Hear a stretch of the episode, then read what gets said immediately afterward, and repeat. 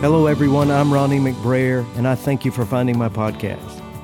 Here you will find my regular talks, the occasional interview, hopefully a little light from the Enneagram time to time, and hear conversations with friends on the ever changing, ever evolving nature of faith.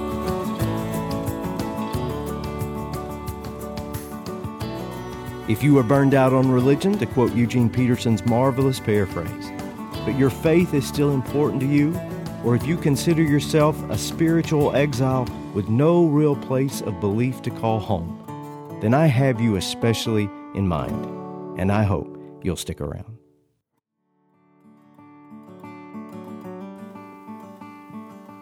What if I took a poll this morning and asked each of you this question What is the greatest single technological advancement in the history of the world? What would your answer be? Well, here are some leading contenders on this slide. The telephone, possibly improving upon the telegraph, of course. The light bulb, thanks to alternating current and electricity, which in and of itself might be the greatest technological advancement. The television, it certainly has been one of the most life altering technologies in the history of the world. Maybe it's the internet. What about global positioning satellites, GPS? You would be amazed how often you use those now. What about penicillin, modern antibiotics, the printing press, refrigeration, and with it, air condition? Thanks be to God for that one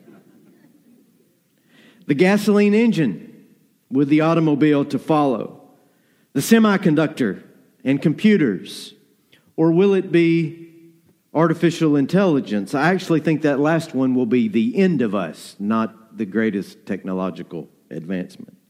I don't really know, and there, there, there's really not a correct answer, though usually when you put a list like this together, somewhere near the top will be the printing press and electricity because of how many technologies those two technologies have empowered and spawned and enabled. And I wouldn't argue with either of those.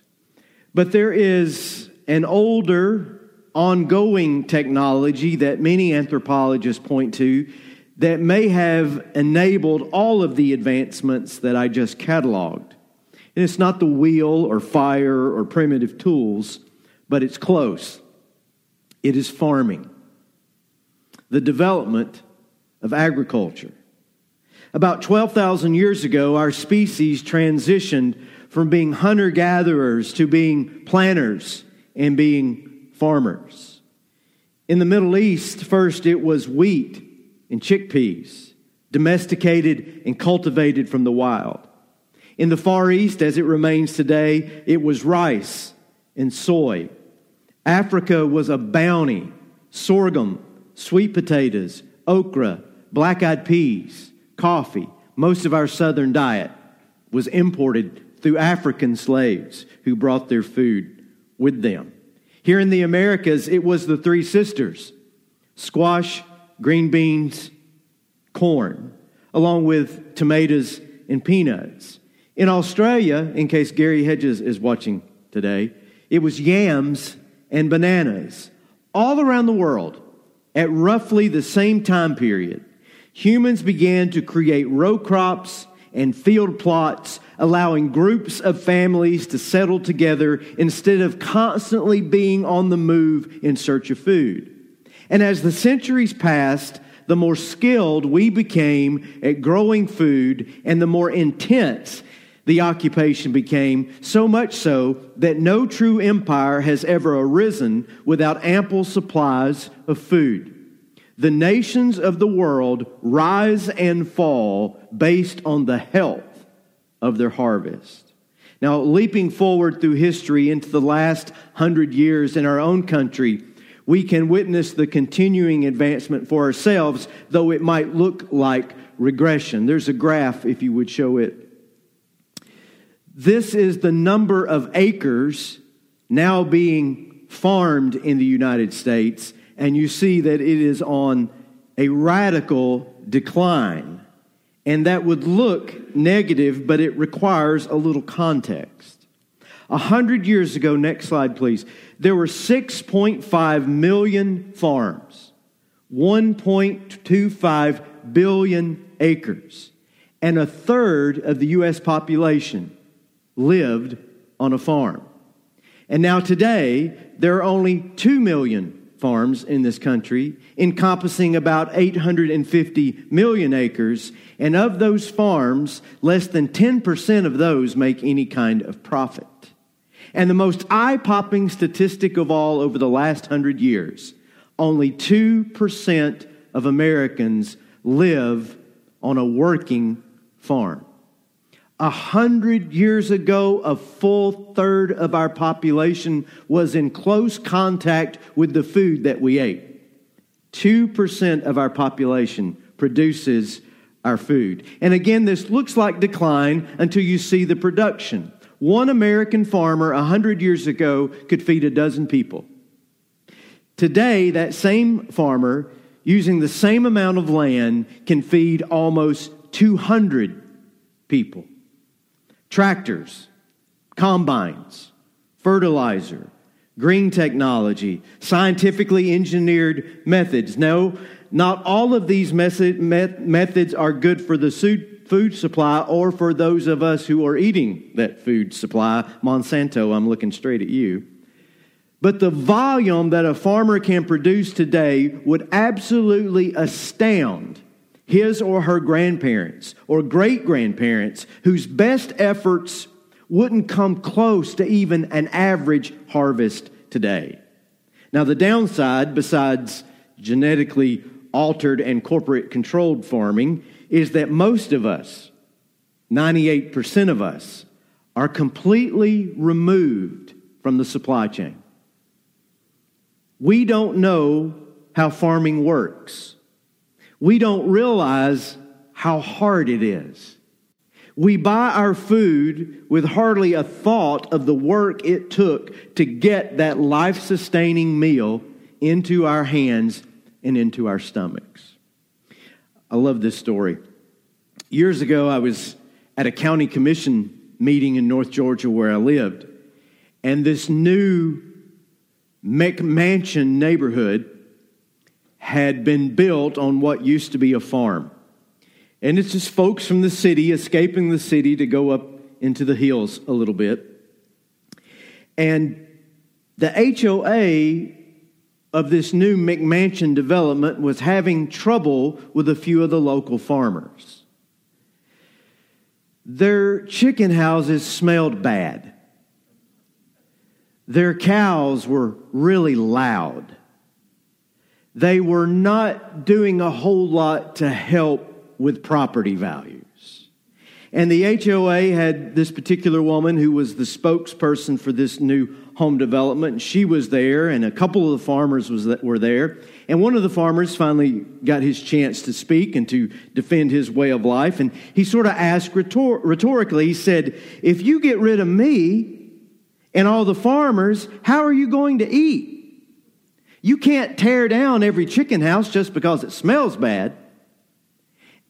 And I kid you not, the lady from the HOA got up and she said, Well, sir, I will just buy my chicken at the grocery store.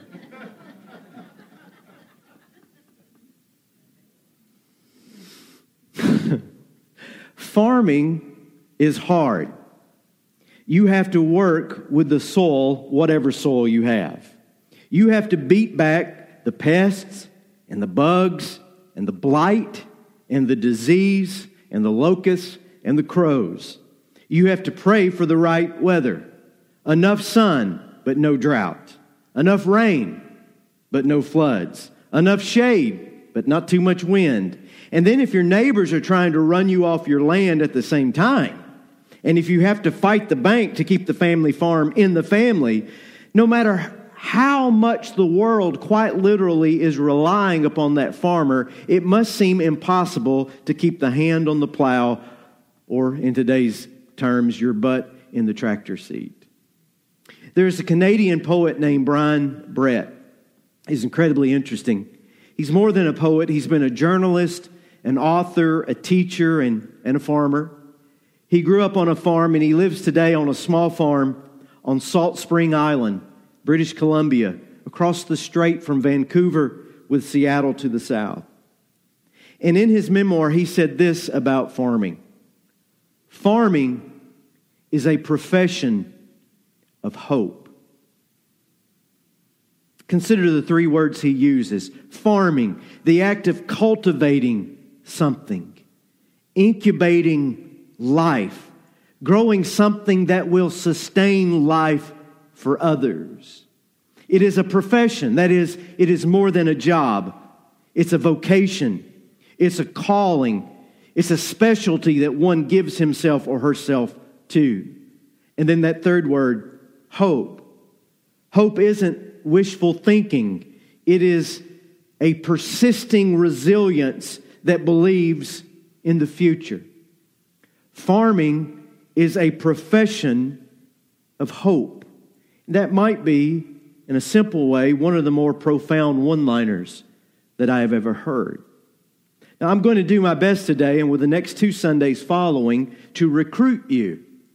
I want you to become a farmer.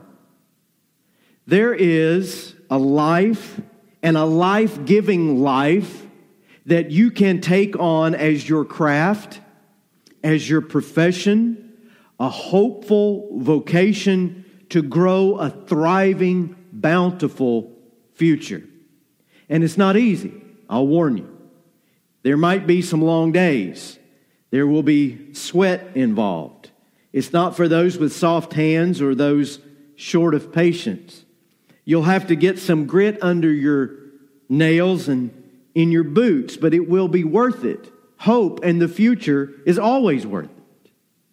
Matthew 13 is a really interesting chapter, and Anna, as usual, gave it a wonderful introduction.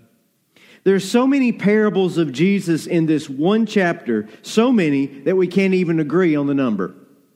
Oh, there are six because Jesus combines one story. No, there are eight because he has that one liner near the end of the chapter. Well, I'm not going to quibble about it. There are at least six, and there might be up to eight.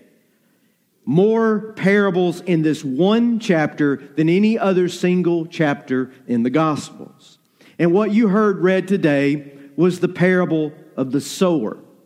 It goes on to include the parable of the wheat and the weeds, the parable of the mustard seed, the parable of the leaven or the yeast, the parable of the hidden treasure, parable of the pearl of great price, parable of the fishing net, all of these, six, seven, eight, Jesus' main teaching here and preaching subject, he is taking the parable and talking about the kingdom of God. And three of these parables, the first three, are all agricultural. They're all about farming. They are about persistence. They are about casting forth and sowing good seed while praying and looking and hoping for the harvest. These three are all about the farmer doing what the farmer can do and then leaving the results to God. To the parable at hand, let's do three things quickly talk about the parables in general, then talk about how Jesus uses a parable, and then quickly to the parable of the sower. First, what is a parable? I should let Anna just come back and read what she said. It is a story intended to communicate a larger truth or, as she said, to challenge a listener's assumptions. In Jesus' case, most of the time, he uses the latter, not the former. What Jesus wants to do with a parable is not to give his listeners a nice little bedtime story. What Jesus is doing with a parable is to upset their thinking, to change the way they are thinking, to surprise them in some way that they might be opened up to changing their mind or changing their perspective. He intentionally wanted people to be uneasy sometimes when he told a story because it might just kick the old noggin into gear. Scientists today, now using MRIs, had begun monitoring brain function of those who are listening to stories and telling stories, and they asked this question What kind of effect do power, powerful narratives really have on our brains? How can a story translate into actual behavioral changes?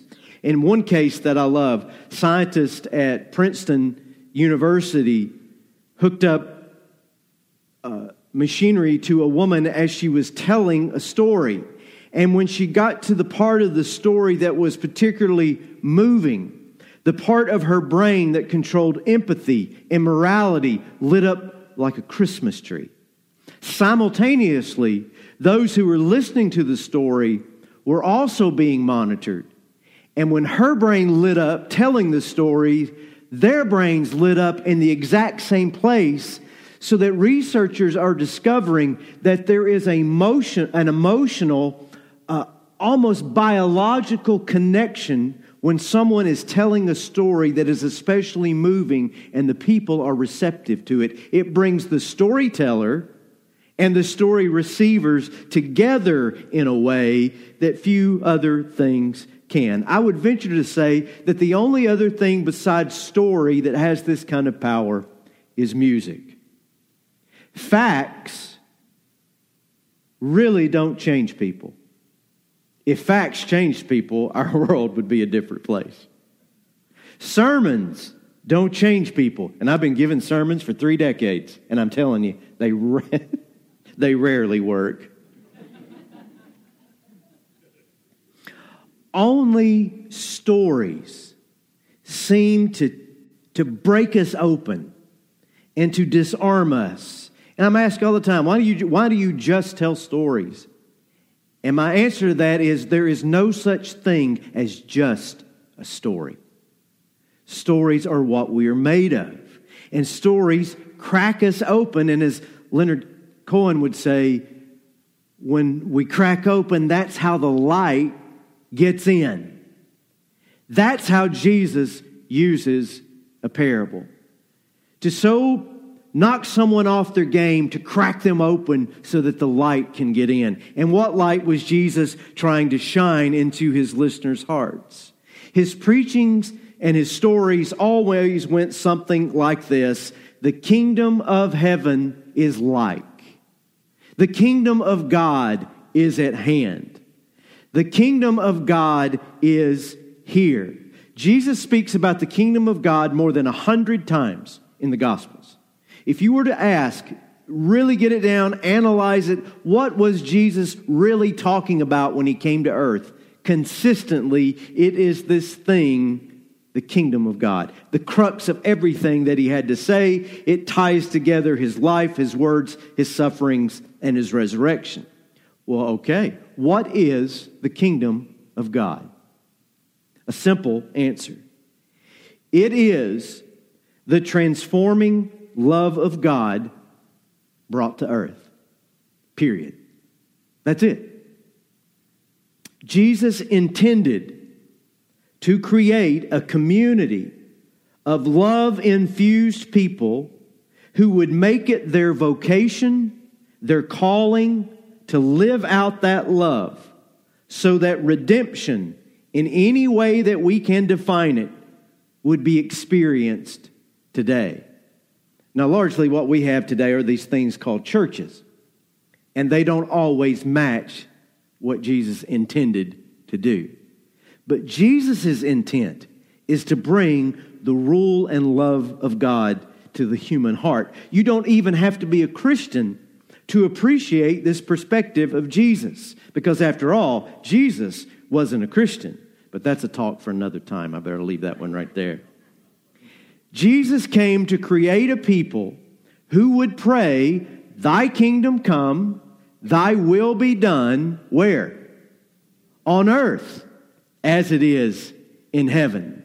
We would pray that and then go live that, go be that. He was inviting a group of people to get in on the life changing movement of God's grace. Jesus did not come to relocate people from earth to heaven but to revolutionize earth by putting heaven inside of people. That's the kingdom of God. Dr. David Wenham says this Jesus had two things that many modern preachers conspicuously lack. He had a clear and powerful message about God's love, and he had the ability to communicate that message in an interesting, intelligent, and forceful way. Jesus taught profound theology, yet he did so not in long and complex discourses, but through down to earth, real life stories. That's the light Jesus was shining. And some got it, like Hank Williams. No more in darkness, no more in night. Praise the Lord, I saw the light. Some got it, and some didn't. And that is what the parable of the sower is about. Jesus explains it. The seed is the word of God, and this message, it is sown without discrimination, it is widespread. Some seed falls on well trod, packed down earth, and that seed is incapable of penetrating. So it gets quickly carried away. Some seed fell on thin soil, the roots aren't nourished, it fades away with the weather. More seed falls among the thorns, and the thorns choke it out. The growing plant succumbs to the cares of the world. But finally, other seed fell into good soil and produced a good crop. Now, I want you to think on this. And maybe, maybe every person that's had my job these last three decades should have been told this when they started. Think on this.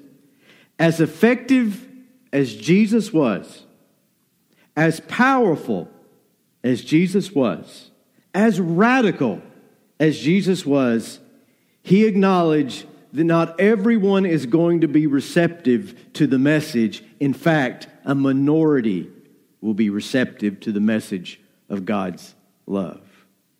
And that says some things to you and me, I think. One, you're not likely to be more effective than Jesus. Surprise. Two, don't be discouraged when sowing the seeds of God's love is met with what you might call a poor harvest, because it's not always about the harvest. And three, you can't make anyone accept love.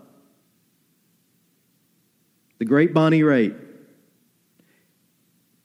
because I can't make you love me if you don't. You can't make your heart feel something that it won't. Or George Strait, if you prefer, you can lead a heart to love, but you can't make it fall. If the soil cannot nurture the seed, it cannot nurture the seed. You want a proof of this? Go plant rhubarb in your garden in Florida. Good luck with that the soil, the environment, the conditions simply will not sustain that plant. People's hearts are like that. You can't force love. You can't make change happen. You can't grow the seed into a fruitful plant. Jesus knew this. He taught us this. Live a loving life, spreading God's good word as you can, but the results are not yours to manage. I learned this lesson from my mother. She was so concerned for the souls of her grandchildren, my children. and it was driven by, and it came from such a good place, her love for them. But there was also a ton of fear that went along with it. She wanted everyone in the family to have said the sinner's prayer just as she had said the sinner's prayer. She wanted everyone in the, in the family to be properly baptized as she understood that. And she wanted everyone to do it on her timetable. And it extended past my children. It also extended to one of her brothers and a few nephews. And she would corner them and just put the tent revival altar call to them with genuine weeping and gnashing of teeth. And I don't think it did anything but push them away further.